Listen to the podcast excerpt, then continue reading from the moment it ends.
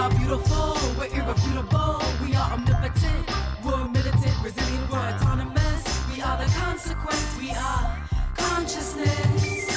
We are the heartbeat of every freedom fighter who came before us, and all will come after.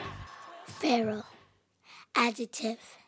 Especially of an animal in a wild state after escape from captivity or domestication.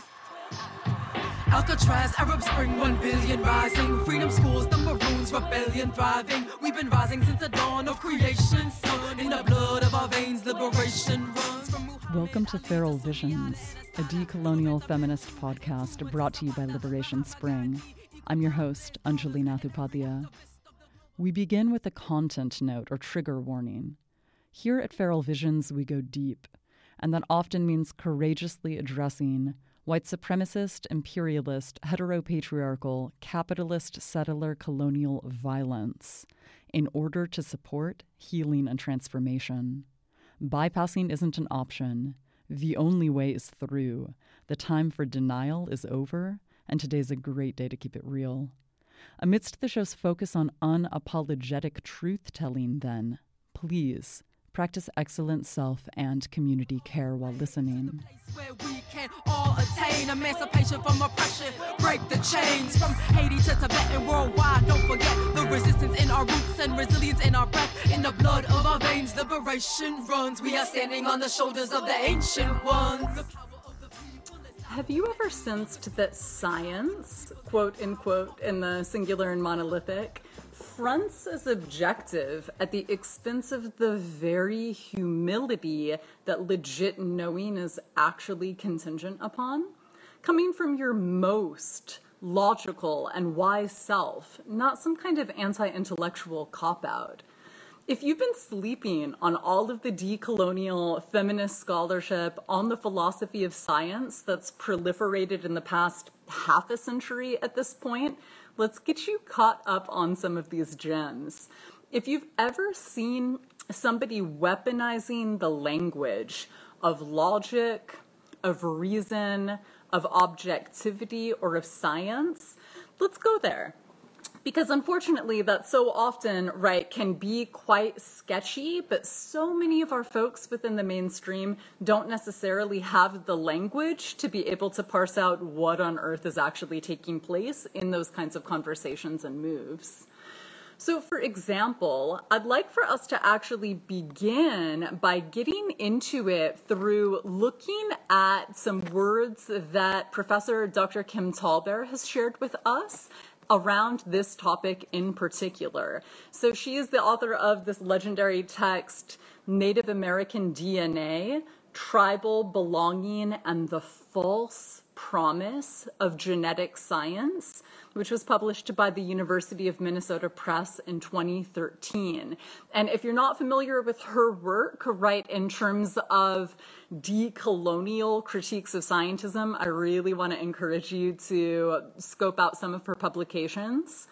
Why don't we just listen to an excerpt of her talking about this for a couple of minutes and then we can continue? Let's see what she has to say.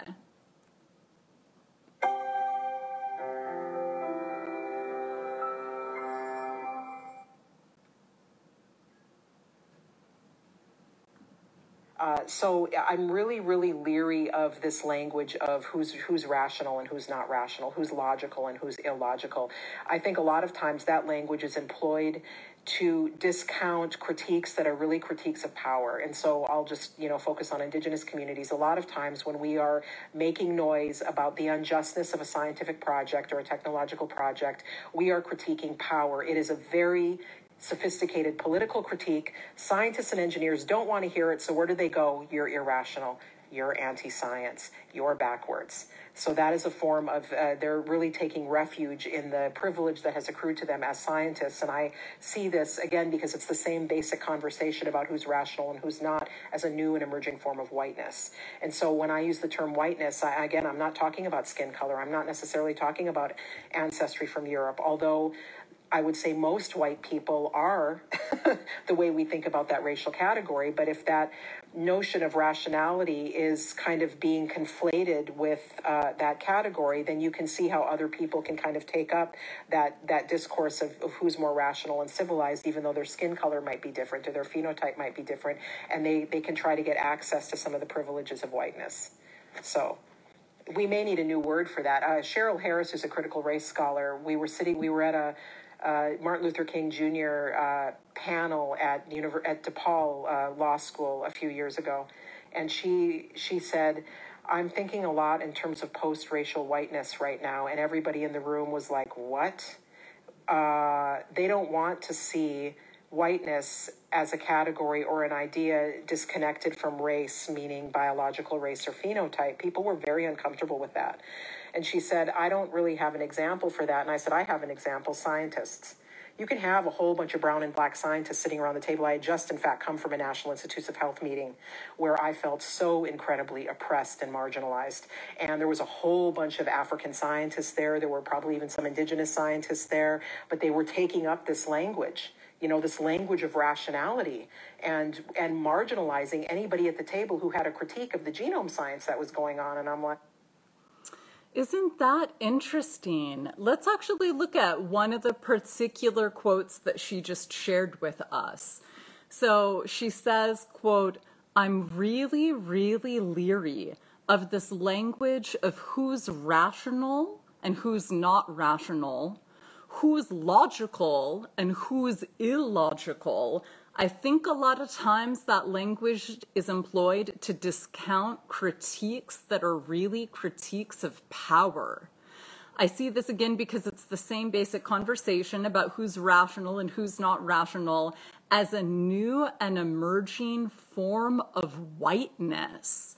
Have any of y'all heard anything like this before? I know that some of y'all have that work in the so-called natural sciences in particular.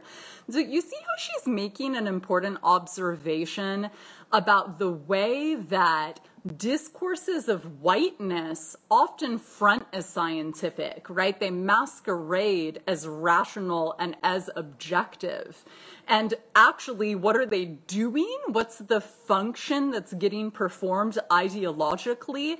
Actually, right, it's a silence of critiques of power. So, like she was talking about in particular, right, when indigenous folks and communities of color are like, fuck this genome project, this is actually super unethical, right? What's the response? Oh my goodness, these primitive heathens, they're so anti science, right? So, this is why she says we really need to be on the lookout for the way that this language of objectivity, right, and rationale is getting weaponized weaponized because so often it's actually just to diminish what she called here in that excerpt we just listened to sophisticated critiques, especially that BIPOC communities are holding. And so I do want to give another shout out she actually just this year, so in 2020, did a rad address at Reed College that's called Science versus the Sacred. So if you haven't listened to that address of Dr. TallBear's, I really encourage you to check it out. Um, so like many of y'all already know, right, for folks that have either listened to the podcast episode I did with her a few years back or have, right, gotten into some of her work in Liberation Spring classes over the years, she's super critical of the English term terms spirit and sacred, and in part because of some of the dichotomies that are baked into the English language that have us really deeply misunderstanding those kinds of concepts at their core. So she's not saying there's science over here and there's the sacred over here, just to make crystal clear. We'll elaborate on that in a minute. Um, but what are some other examples of what it is that she was just naming for us? How so often when, right, BIPOC and oppressed communities are sharing sophisticated critiques of power, what gets weaponized against us? Oh, you, right, primitive, savage, heathen, right, you're just anti-science. Uh, how about, right, the 30 meter telescope, the TMT project on Big Island in Hawaii? This is one of the most obvious examples of this kind of scientific language getting weaponized in patently oppressive ways. So if any of y'all are familiar with, which I know some of you are, right, the contestation on Hawaii Island in the Hawaiian archipelago around the TMT project, so often what has happened has been, right, corporations that want, right, to push forward some kind of project, could be a development project for their own fame or fortune, their own social or finance capital, right? They pretend like they monopolize science. That's why I started off sharing science that's singular, not sciences that would be plural, right? More realistic, right? And fronting as, right, somehow, right, monolithic. When in actuality, I'm a social scientist. For those of us also on this call that are scientists, we know that there's plenty of contestation within the academic fields of the so-called natural sciences and the so-called social sciences today. So whenever we hear, right, some organization or some entity saying, I am going to tell all of y'all what is science and what isn't. And if you disagree with me, you're just anti science. That's a really sneaky, manipulative move that we need to be able to see through immediately. And again, this is why, right, in the context of, right, the 30 meter telescope on Big Island, thousands of scientists, right, have, right, signed on to letters saying, hi, we're scientists, we do science, and fuck this colonial project, right? So again, if y'all ever hear people saying, I'm a scientist, look at my white lab coat, trust me, y'all need to shut up if you have questions. I really invite us to look to some of the potentially, right, colonial and cis heteropatriarchal undertones of those kinds of moves. So that kind of begs the question what on earth is scientism more broadly? So, at its most basic, it's a quote, excessive belief in the power of scientific knowledge and techniques. So, again, an excessive belief in the power of scientific knowledge and techniques. So the thing is, what I was kind of playfully making fun of earlier, this notion that we see in the mainstream all the time of there being science, right? In this monolithic way, as if it's simple, as if people know more or less everything that we need to know. The mysteries of the galaxies have already been answered, right? That's actually deeply anti-scientific. Alas, though many folks are way less familiar, right, with the historical and contemporary biases in the so-called natural sciences than they are of biases in other settler colonial fields. And I want us to be able to know how to spot scientism so that it can't continue harming our communities the way that it has and it is. So let's get into a little primer on scientism as a core component of the colonial mentality that's endemic to US empire today.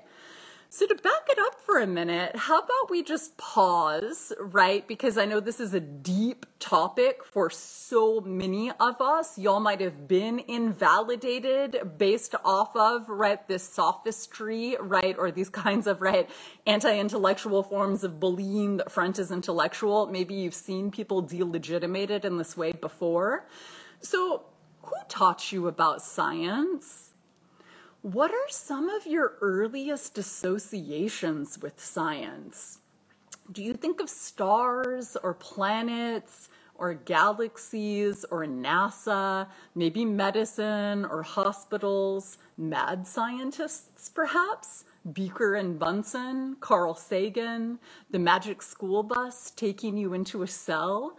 So one thing that it's really important to acknowledge as we dive into this is, right, within the mainstream languaging in the settler colonial US, people talk about a distinction in the sciences, right? Thank you, Natasha. Dissecting animals. Exactly. Like, let's actually be honest about what we're really talking about.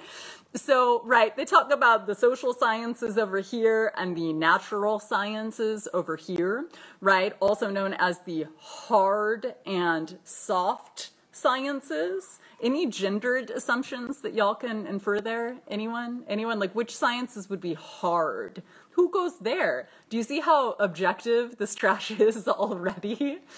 So the thing is, right, one of the major ways that scientism is harming our communities that I really want us to be able to spot as readily as possible is related to who gets to define science to begin with, which is why I was asking you some of these questions about your baseline associations before doing this deep dive. Because you know what? Corporations and special interests regularly try to dominate mainstream definitions of science. So again, taking it back to the example that, right, we started off with related to the 30 meter telescope, somebody's trying to do a thing forcefully and that quite often is neo-colonial. And if anybody takes issue, they're like, I'm a scientist, you're anti-science, get away from me, you primitive, right? If only that was being hyperbolic, but this is actually happening all the time, right? So again, they want to do something that they call science as if they get to monopolize what that means, right? And any of the rest of us that might have some healthy criticism or critique or skepticism, they're like, you heathens, so anti progress. And some of y'all might be noticing this is super similar to some weed pulling we were doing earlier in the season around techno optimism and techno fundamentalism, right? So this is one of the reasons why um, I really appreciate, right, Professor Chris Hedges' languaging, right, in the title of his book, I Don't Believe in Atheists, that is a book about the rise of secular fundamentalism. Because the thing is here, right, some people, millions of people within the mainstream colonial culture still want to pretend like they're neutral and they're objective and like they don't have a view, right? They're espousing this godlike view that's supposedly above, right, and privileged and on a pedestal beyond, right, any of us that actually have skin in the game, right, are actually truthfully naming our positionalities. so, for example, if you're like, hey, shouldn't we be less wasteful? You know, like not mining for so called rare earth minerals, for unnecessary gadgets and other extractive industries that are desecrating our earth. Uh, and then, right, maybe secular fundamentalists, right, that could label themselves atheists might be like, there's an app for that, right? Or look at carbon markets. There are solutions. There will be some techno fix. Scientists have got us. And then maybe you, right, being someone that cares about the earth, are like, hang on a second, where will the raw materials come from for that? And then, right, what's the response that we so often get? Again, heathens, you're so anti science, right? Without recognizing what's the subtext going on here, right? What these secular fundamentalists are so often doing is they're actually mystifying the history and the politics of right scientific fields in this way that's actually mythological, right? Where people are imbuing the so called natural sciences with unrealistic powers and truth value that doesn't actually exist in reality. And this is one of the reasons why research is a four letter word in many BIPOC communities, poor communities, mad, disabled, and otherwise oppressed communities. Because when we take seriously the history and the contemporary practices of sciences, there is absolutely nothing objective about them. So this would be one of the reasons why the Zapatistas, for example, have been very explicit, right, in encouraging people to, right, in this languaging here, right, decolonize science. And why would, right, the EZLN have, right, a serious interest in this? why don't we actually look at a little bit of their rationale for putting on a conference in 2017 at Universidad de la Tierra, University of the Earth, uh, actually around this topic of decolonizing science in particular. So you can see here, right, that folks, and again, quoting from this article, said um, in particular, that they know that, right, sciences have been instrumental in not only the dissolution of the sovereignty of indigenous peoples, but that they can potentially be instrumental in returning sovereignty to currently colonized peoples. So just to read a little bit of an excerpt, right, uh, from this article, it says, although it might seem tangential, the struggle to decolonize knowledge is part and parcel of the Zapatistas' broader project of resisting indigenous genocide, neoliberal capitalism, and political repression, right? So the Zapatistas actually asked hundreds of scientists that came to this gathering a few years ago, they said, uh, so, scientists, we ask you, according to your studies, why is this happening? Specifically, right, the devastation to the earth, the right, and to oppressed peoples throughout the world. Why does all this happen and who is responsible? We've come to hear you and bring this knowledge to the people, our communities saying specifically uh, that it's necessary, right, for people to really move beyond some notion, right, of sciences as objective to be able to make space to be more truthful about, right, who's actually even designing scientific studies and to achieve what objectives to begin with. So I'll read another right little blurb about this conference that they put on advocating that we take seriously scientism, right? So first off, it was called Conciencias, amazing. So Las Conciencias, the title of the conference, brings together the Spanish words for science and awareness. The moniker pinpoints the conference's dual purpose. First, the Zapatistas conveyed, convened the meeting to critically explore the ways in which science has historically been a social endeavor largely devoid of consciousness, a project in the service of capital, an endeavor that contributes to the marginalization of indigenous peoples throughout the world. Second, the conference is a space of dialogue to explore the counter hegemonic potential of science. How can its power be harnessed to identify the cracks in the walls of capitalism and expand upon them, leading to its dissolution and the resurgent sovereignty of indigenous peoples. So, if you're not familiar with this event that took place, I would really encourage you to check it out. Um, it's an incredibly sort of visionary example of some of the more interesting thinking taking place related to the sciences today, if you ask me. But more broadly, the Zapatistas are drawing upon so much incredible work that has come before. So, certainly from indigenous scientists like Professor Gregory Cajete, right, the author of the legendary text native science, natural laws of interdependence. So if you're not familiar with his work and that book in particular, I really encourage you to check it out. Um, and of course, right, the legendary, right, UCLA professor, Dr. Sandra Harding, right? So for example, in her text, is science multicultural? Post colonialisms, Feminisms and Epistemologies, which was published by Indiana University Press in 1998. So, taking it back for quite some time, so many folks have been asking these kinds of questions.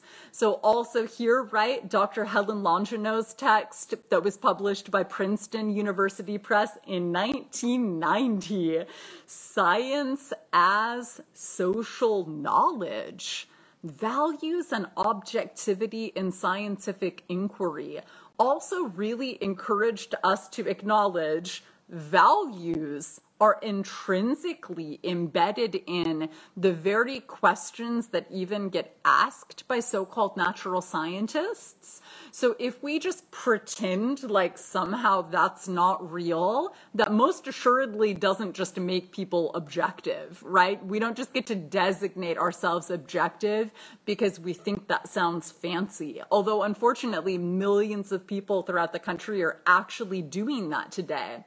So that's why I'm sharing some of these texts because it's really important for us to be able to see through that, especially if anybody might be bullying you or someone you know using some of that kind of rationale.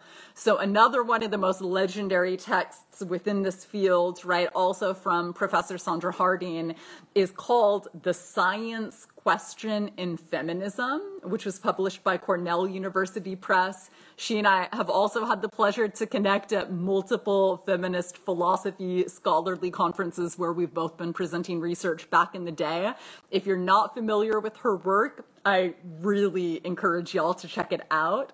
Um, and I will just share maybe one more of hers for the moment because it's so important for us to be conversant in.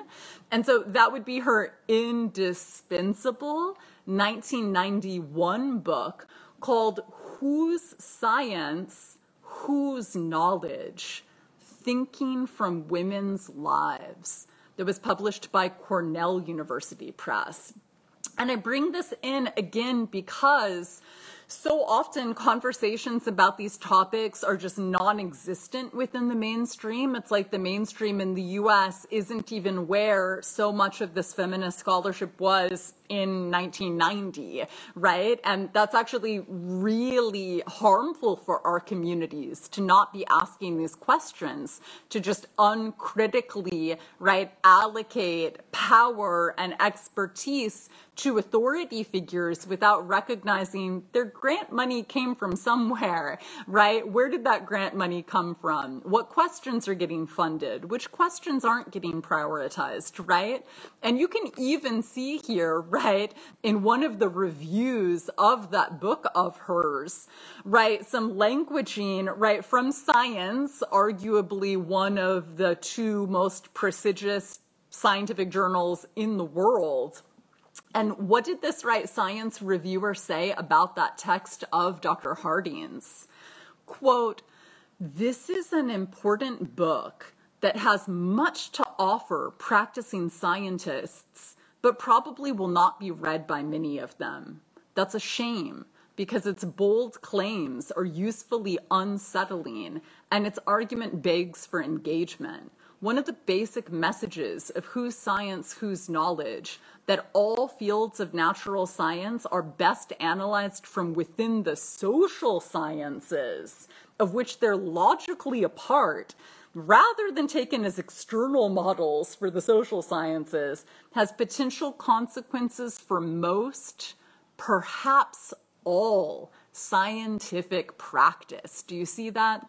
And the Pais sharing super relevant to conversations I'm having right now. Thank you for the book recommendations. You're welcome. Yeah, it's incredibly relevant uh, for so many dialogues that are taking place right now. And frankly, one of the reasons why I bring this up is because so often, and I'll put this back up for folks that have just come through, um, this is actually some of the languaging that so-called men's rights activists are using today, right? It's like they've tried to dominate the language of skepticism, and then in using the language of skepticism, they're just promoting these biases that are masquerading as objective, because they're like, oh no, I'm objective, y'all are subjective. A lot of people legit get flummoxed and they don't know what to do with that, right? And again, when I see that, here I am gnawing my arm off. It's so frustrating because if people were even in the place of so much of this feminist scholarship from the 90s, this wouldn't be happening. But it's like in so many of these conversations on social media, on the internet, in our communities, people aren't at the place of what feminist conversations, right, we're looking at scholastically in the 90s. They're still behind that, right? And so we're still stuck in certain impasses that don't have to be intractable, right? And so, you know, it's also really important for me to acknowledge, right, how ridiculous it is that, right, scientists, right, in the so-called natural sciences could be, right, and more so actually just opportunists in the mainstream culture that are using the language of science as some bolstering of claims they're making, not even necessarily a lot of our loved ones that are in the natural sciences, right, if they're speaking English, maybe they're in the settler colonial US and they have erased a gendered, a sexed, a classed body. They're a citizen or maybe a non citizen of a nation or a nation state. For them to be pretending to have some godlike view in the 2020 Gregorian year, right, or pretending to be neutral is actually, I'm going to use a strong word really intentional here. It's pathetic from an epistemological perspective, right? It's astoundingly lazy in that way. And so again, I actually am a social scientist. And so I'll share for folks that haven't been trained in certain research methods, right? If you actually want to be able to arrive at results, right, when you're conducting a study that have any semblance of accuracy what do you do? Right? There are rigorous processes that we're ostensibly supposed to engage in, devising methods and methodologies that ensure that we're naming as clearly as possible any bias that we're bringing to the table and why, not just some weird performance like you see in some sort of PC spaces where people are like, I am this, I am that, these are my identities. No, it's because then you correct for those biases to the best of your ability. So when these folks that are like, I'm just rational, I'm just objective, the rest of y'all are anti science, right? When they pretend like they don't have a bias, you know what that impedes them from doing? Correcting for their biases, right? So that's one of the reasons why scientism is so dangerously anti intellectual and why we need to be able to name it for what it is. Because again, so often it's either people that are trying to engage in some kind of intellectual bullying, right? Corporations that are trying to sell us something that are hoping if they just, right, target any critiques as anti-science that'll shut people up that can't continue to shut people up. So we need to be able to see what's going on rhetorically there right? Uh, and so you know i would also really want to mention um, another right legend, right, in this field that some of y'all actually might not be familiar with, right, who is one of the creators actually of India's first supercomputer. So if you're not familiar with Dr. C.K. Raju, please give yourself the gift of checking out some of his texts or of at least say listening to some of his lectures that are available for free online. So one of his texts that I've pulled up for you to have a look at now is called The 11 Pictures of Time. The physics, philosophy, and politics of time beliefs. Now, this is incredibly relevant here because so often, right, time is presumed to be objective when in actuality there's nothing objective about the Gregorian calendar. And on that front, I could ask you, does anyone know? So, why does February only have 28 days? Might that have anything to do with, oh, I don't know, the ego of an emperor who wanted the month named after him to have 31 days, like the names, right, of other emperors that got made into months who had 31 days instead of 30?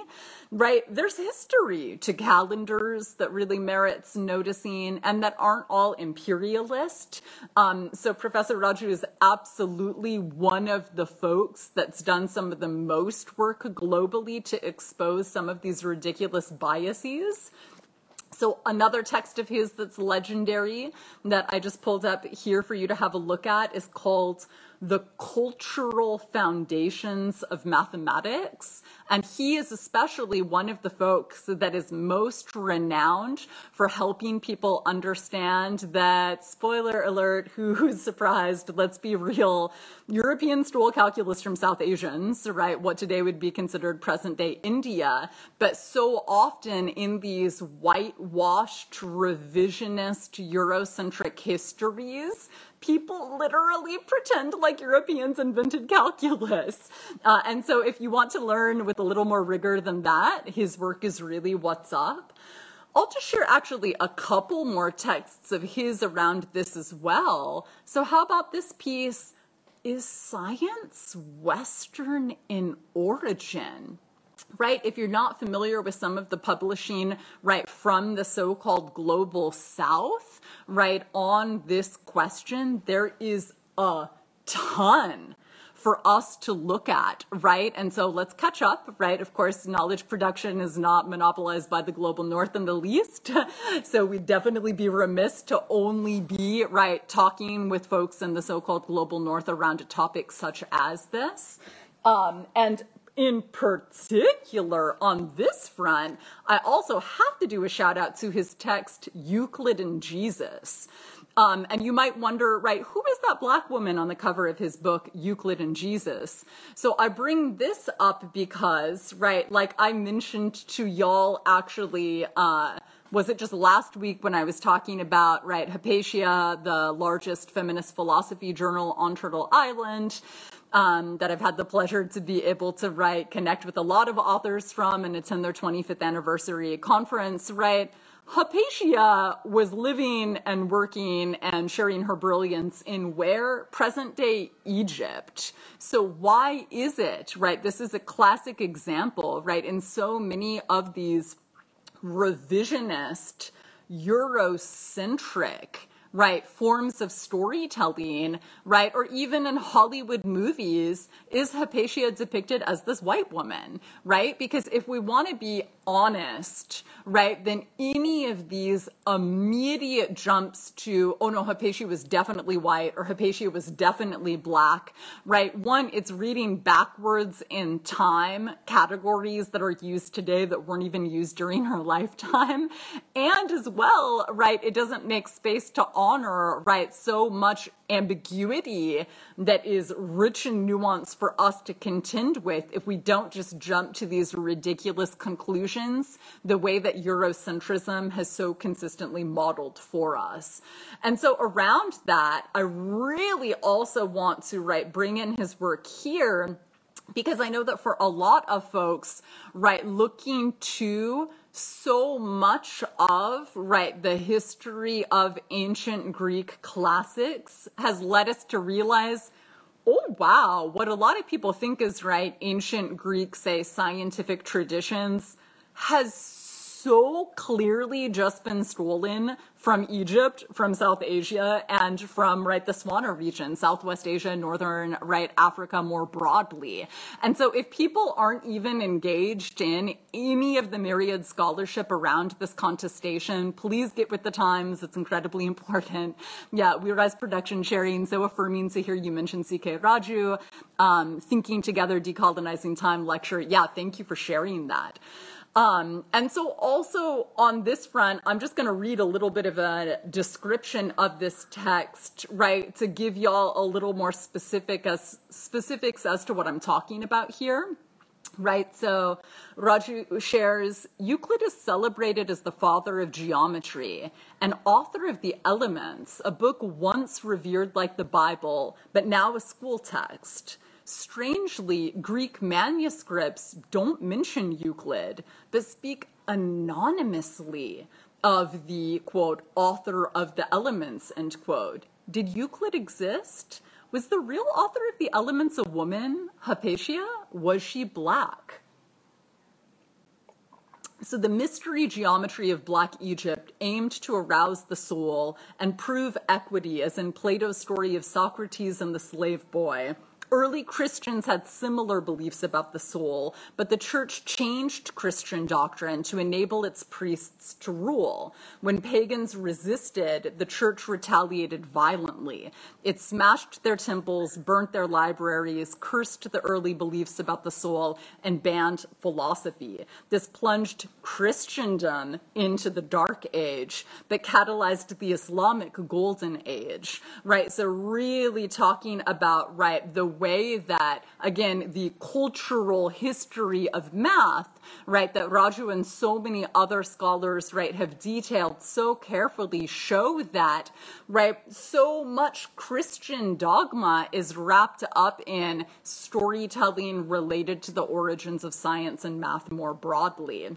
And I'm just going to share maybe one more text for the moment. I'm trying very hard to not just do a lit review with y'all right now, but there's so much epic material that I really, really want y'all to be familiar with if you're not already. So I will just share one more text, but that also gets into some of this history. And this is a legendary, right, classic in the field, right, that was published by Duke University Press, right? It's Professor Walter Mignolo's the darker side of Western modernity. Are any of y'all familiar with that piece?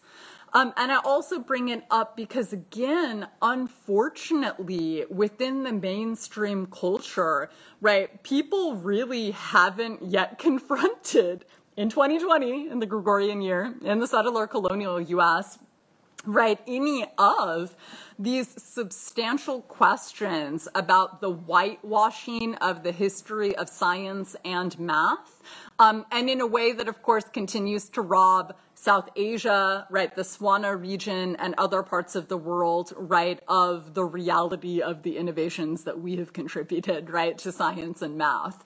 Um, let alone, my goodness, if we want to talk about, right, in the context of wayfinding and wayfaring, right, navigational brilliance and genius from so many other parts of the planet, also Oceania for sure, right? We could talk about other regions too that are just completely invisibilized so that this mythology, right, about science can continue in the mainstream culture unabated, where folks are like, oh, you know, it's just a white thing.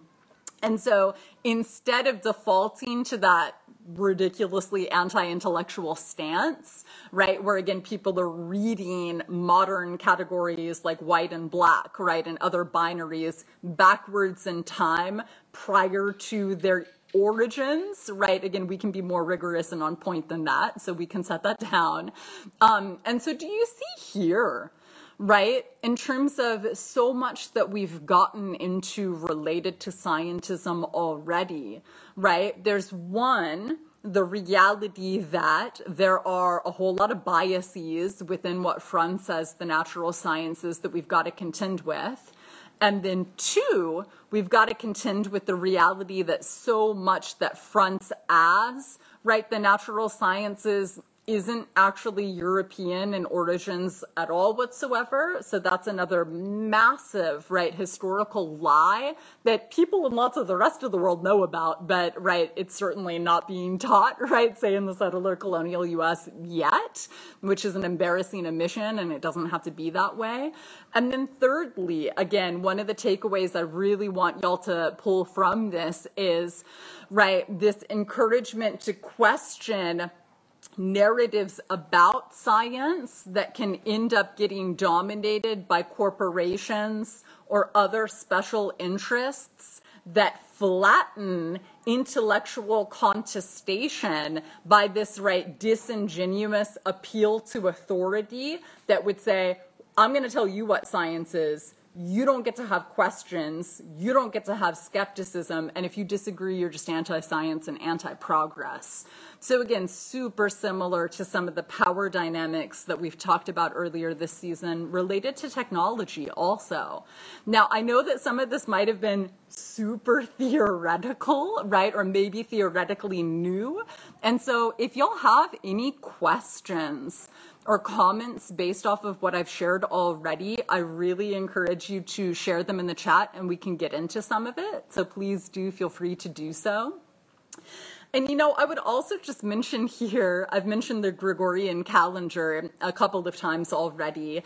Winona LaDuke has also super famously shared a magnificent counter to that, right? So drawing upon within her Anishinaabeg language, right, some right approach to timekeeping that is also more accurate than the Gregorian calendar and that doesn't rely on right uplifting the names of these male emperors and having this imperialist fetish baked into something that people pretend is somehow objective or neutral or value free right Carmen Boyer sharing, super interesting. Thank you so much for sharing. You're welcome. Yeah, I really hope y'all are able to scope out, right, some of these resources um, so that you're not just taking it from me, but you're following up to continue, right, learning around some of these areas because, again, so many of these texts are legendary.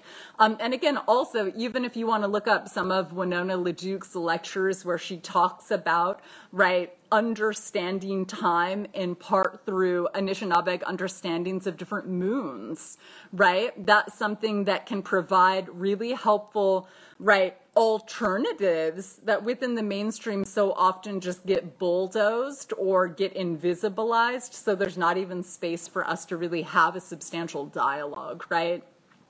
So, for example, she has shared that, right, within the Anishinaabeg language, right, the names of months are in part based off of what you would actually do during those months, like a corn harvesting moon or a wild rice harvesting moon, or what the moon looks like during those months from a particular land base or ancestral territory.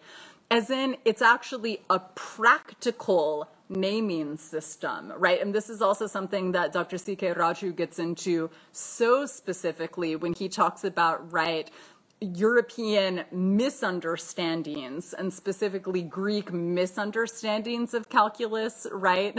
Based off of, right, this very intricate and well documented history of colonizers stealing texts, right? And then trying to build off of them. But if any of their core presuppositions were faulty, well, then everything that they deduce based off of those presuppositions is going to be erroneous as has been the case historically. Um, so also within right so many South Asian right mathematical traditions, there's not the same kind of abstraction. There's a practicality that even makes learning math, for example, much easier than what is the mainstream in Eurocentric learning systems today. So there's a purpose encoded in many of these names right? And that would help you stay alive if you know it in a very real material sense. And that actually integrates earth based wisdom instead of just commemorating random dead, usually European cis male emperors. So, those are some of the substantially different values encoded into those two naming systems. And that's distinct, isn't it? And even as horrifying as it might be to realize how embarrassingly imperialist and unwise this mainstream calendar is, you know what? We can decouple our understanding of time from imperialism, like Winona LaDuke, right, and so many other activists and scholars have encouraged us to do. We can decouple our rhythms from oppression we can decouple our seasons, our cycles from domination. And so, right, that's just one example, like starting to scratch the surface of talking about the calendar of so much that we could get into. And you know what is so interesting is unfortunately, right, when conversations come up around, like Raju was naming the cultural foundations of math, What's that look like in the mainstream today? So often, right, people that are, right, being oppressive, unintentionally or intentionally, will say, right, you're welcome, Natasha, oh, this is right, actually anti intellectual. Like, we can't even talk about art anymore, right? The quality of everything is going to be reduced because of this PC trash. But the thing is, it actually could not be more right the opposite right of that if we tried. And what do i mean by that? Again if people right just want to pretend to be neutral that's a massive impediment to ever having a chance of actually being neutral. And how does this play out today especially in a super racialized and gendered context? How about for example i'll bet some of y'all have noticed this a lot of white people, say in the settler colonial US, take issue with being called white people. They even take issue with people using the phrase white people. And it's in part, right, for a lot of those folks because they still are seduced by this mythology of their objectivity, of them being the norm, right? So even though whites are the statistical minority on earth, wow, that's actually also really illogical, isn't it? And it's there who we're supposed to be taking cues about objectivity from? How ridiculous. And that's part of, right, what would be hilarious if it wasn't so insulting about overwhelmingly white people talking shit on so called special interests, quote unquote, as a way to shut BIPOC up. Because in reality, statistically, they are the minorities. So you see how even the language of so-called minorities and majorities is actually gaslighting within a globalized context. And that whites only became the majority in the settler colonial US because they committed genocide. So please remember that for the rest of your life. Every time you hear somebody talk about white people in the US as the alleged majority, when Columbus got lost on the way to India and accidentally ended up on Turtle Island, were white people the majority? Obviously not. So, what happened demographically, so to speak? genocide. It's literally white terrorist genocide that enables anyone to talk about a so called white majority. And then white terrorists today are like, oh my God, I'm so afraid of a white genocide. I'm so afraid that our numbers are getting smaller. And so the thing about that is one, of course, they've got the option of going back to Europe potentially. But two, you see how hypocritical that is? Do you notice that too? That their greatest fears are so often getting treated the way that they have treated others. And then what do they do with that fear? They use it to commit even more atrocities what the fuck, right? Uh, party sharing institutions that quote help in quote BIPOC still use the word quote minority end quote. Yeah, it's so problematic and disingenuous, right? And again, so often people like it's just statistics, math, you know, objective, but in actuality, you see how we just situated that culturally and historically. There's absolutely nothing objective about that, right? So it's an example of again biases getting smuggled and hidden and obscured under the auspices of this, right? What I call the tyranny of the quantitative, people thinking they're numbers, it must be objective. Just wait for our Liberation Spring class on statistics that some of us have been talking about for a very long time. Again, for people that design research methods and methodologies, it's not that simplistic at all whatsoever. Um, and Parney, you know, is one corrective to that. Um, a whole lot of folks in the field of, right, kind of like some of the work that Professor Walter Mignolo, right, and Dr. Nelson Maldonado Torres and so many other folks are doing around um, decoloniality. Um, a whole bunch of them use the language of minoritized and have for decades now. So I would really um, encourage that as one substantial alternative. So again, what's going on there? Minoritized. It's a verb, as in, right, people were made to be a minority, or there's some agent, right, even if they are fronting as invisible and like a god, allegedly, within this ridiculous scientific paradigm, and they're telling us that we're minorities. That's not the na- same as calling a group of people a minority, right? Uh, and so I hope that it started to become a little more clear how, right, this scientific ridiculousness is a substantial impediment to clear perception, right? So just putting this in conversation with some of what we've been getting into all season long about the politics of knowledge. Here's an area, right, that really merits our curiosity around who knows things more broadly too, right? Who's capable of knowing, of wisdom, right? Of rationale, of logic, and who isn't. There's actually a lot at stake here. As in, if billions of people are invalidated writ large, what's a consequence of that? For one, right, everybody else is potentially deprived of being able to learn from them, which just makes them no less, right? Harming themselves through judging others isn't it interesting how that works, right? And so again, this is kind of like what we've talked about earlier in the season related to epistemologies of ignorance. We could also talk about scientism, right, as an epistemology of ignorance. Its fronting is more legit than any other mode of perception, when in actuality, it's so ridiculously exclusionary. I mean, it's like someone only speaking English acting like they're smarter than anyone else if you don't even know what anyone else is saying, can you really make that claim? It's kind of ridiculous, right? G. Sando sharing, sometimes minoritized and marginalized are utilized interchangeably. Would you speak on this use of language? Thank you, for sure. Yeah, you know, marginalized is also, um, it's, to throw in some jargon, it kind of obfuscates, if you ask me, right? I advocate using the language of oppressed peoples over marginalized any day of the week. And what's up with that also?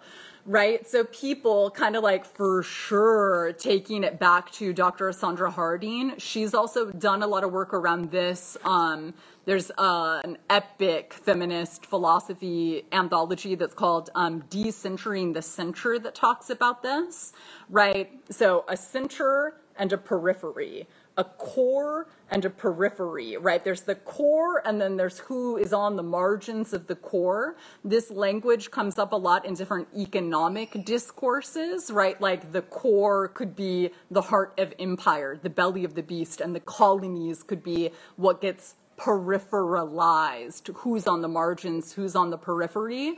And the thing about that is who's it still centering? Why is the empire still in the center, right? Or why are overprivileged people still in the center? So that's one of the reasons why y'all will rarely, if ever, hear me use the language of marginalized. Because one, right, again, it's way too innocuous. You're welcome.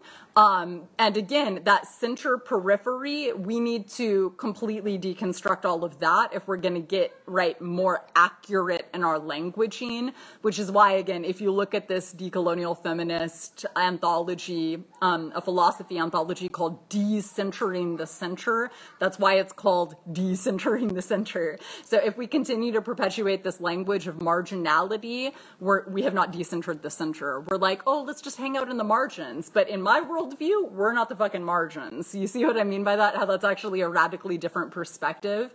And that's also why, right, say in the field of, um, the politics of madness and sanity, many of y'all say that have come through um, for our Liberation Spring class on that have heard me share I don't use the language of neurodivergence because in these languages of divergence, as much as they have helped many people, and I'm grateful for that, right, it still continues to center something that's not in the center for so many of our worldviews, right? It's almost like all right, I guess Eurocentric, capitalist, cis heteropatriarchy, it just gets to keep being in the center. So let's all play right at the points where we diverge from that mainstream, right? Eurocentric traditions aren't the mainstream in all of time and space, right? And so it's actually more self determined, right? It's more autonomous when we can set down the notion that that illogical, anti intellectual Eurocentrism is the center, right? So yeah, that's why again, y'all for years have not heard me use the language of marginalized, right? We can say like, people that are being oppressed by these institutions or systems. Because if not, it can get kind of sanitized, right? And that's one of the reasons why we hear that language being used, say, in the nonprofit industrial complex and other spaces where people would be afraid to use the word oppressed because they think, oh, maybe that'll turn off the funders. Maybe that sounds a little too edgy. Oh, edgy, right? Kind of like being on the margins, right? It's something that especially right as an insurgent intellectual like myself working independently. That's why i have even more of a responsibility to be more accurate in my languaging because so many of our loved ones in the academy right engage in that nonprofit speak that actually obfuscates. It makes it harder for people to perceive power dynamics where they exist because it is sanitizing violence right? And we need to stop doing that with our language so people can understand better. Uh, and so lots of other right um, areas for us to delve into in subsequent weeks. Um, instead of neurodivergence, um, to answer that question, um, I have been playing in the past few years with the language of lunacy because kind of like what we were talking about related to moons earlier, at least that's grounded in the earth, the earth's moon more specifically. And more broadly, right, just naming how ridiculous right, ridiculously limiting and oppressive to be more specific, mainstream approaches to psychology, psychiatry, and mental health are, um, and then remembering and imagining otherwise, right? Maybe remembering our ancestral traditions and then imagining based off of that what has more accuracy. And sometimes that includes things that don't sound explicitly like mental health jargon, right? Like, ooh, housing, right, would be helpful for people's well being and psychic states. Like, healthcare would be great. Decolonization would be really helpful for a lot of our psychic states. So also sometimes it involves invoking language that isn't consistent with how these right mainstream conversations have been framed up for us, right? Uh, and so to begin to wrap things up, I would also just share, and we'll talk about this more later, um, to be on the lookout for that, right, rationalism and empiricism, right, as two staples of this scientific bias that we've been getting into, right? So they would say, if I can't see it or count it, it doesn't exist, right? So to put those two little theories into context, rationalism and empiricism, it's important for us to remember that there are many theories of knowledge, right? When was their ascendance? We can historicize that. Thinking that reason, that logic, and that things that can be counted are more truthful than anything else. Where did that come from? Appreciate those words, Kevin. Thank you. Ah, uh, right? And it's what in Eurocentrism gets called the Enlightenment period. And right, as a South Asian, it's hilarious, right? Them thinking that something was enlightened about that time period. that would be quaintly naive if it wasn't so deadly, right? I call it the Western European so-called Enlightenment period, again, in the spirit of that accuracy that we were talking about earlier um, so that we can seed right context and nuance into our languaging, and so that our imagination isn't insulted with the notion that that horrific time period right had anything to do with enlightenment, right? And frankly, maintaining that lie that's so common in status quo storytelling is also an insult to those of us whose ancestors and those of us who today actually take seriously rigor and knowing and wisdom, right? So to be continued around those pieces later in the season, um, although it is actually just about time for us to begin wrapping up. Uh, and so I would just want to really encourage y'all to say in the next week, if you're up for it, be on the lookout for, right, scientism at play, especially if it might be doing any kind of bullying or shutting down curiosity in any areas within your life. Appreciate those words, Grace. Uh, and as we begin to wrap up, um, in closing, as usual, hope to see y'all for some seating on Saturday. Feel free to share out if you imagine that this could be beneficial to anyone that you know. Um, please cite your sources if you want to quote me. Um, and if you're able to kick down any kind of funds via Patreon or PayPal so that we can continue on with this kind of insurgent intellectual production, that would be super appreciated. We don't have grant funding from institutions that only lets us ask certain questions and in certain kinds of ways here. So to be able to keep that going, right, y'all support is legit, uh, absolutely indispensable. Thank you for those kind words, Parney. Appreciate that. So, out of respect for y'all's time, we can go ahead and close. Thank you for listening, and I hope to see y'all on Saturday. That's it for today's episode of Feral Visions, a decolonial feminist podcast brought to you by Liberation Spring. I've been your host, Anjali Nathupadia, and I thank you for listening. I'm also curious to know what this dialogue evoked for you.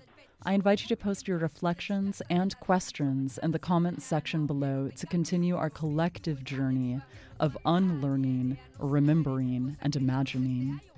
If you want to share feedback, such as segment ideas or potential guests you'd like to hear on the show, email liberationspring at gmail.com.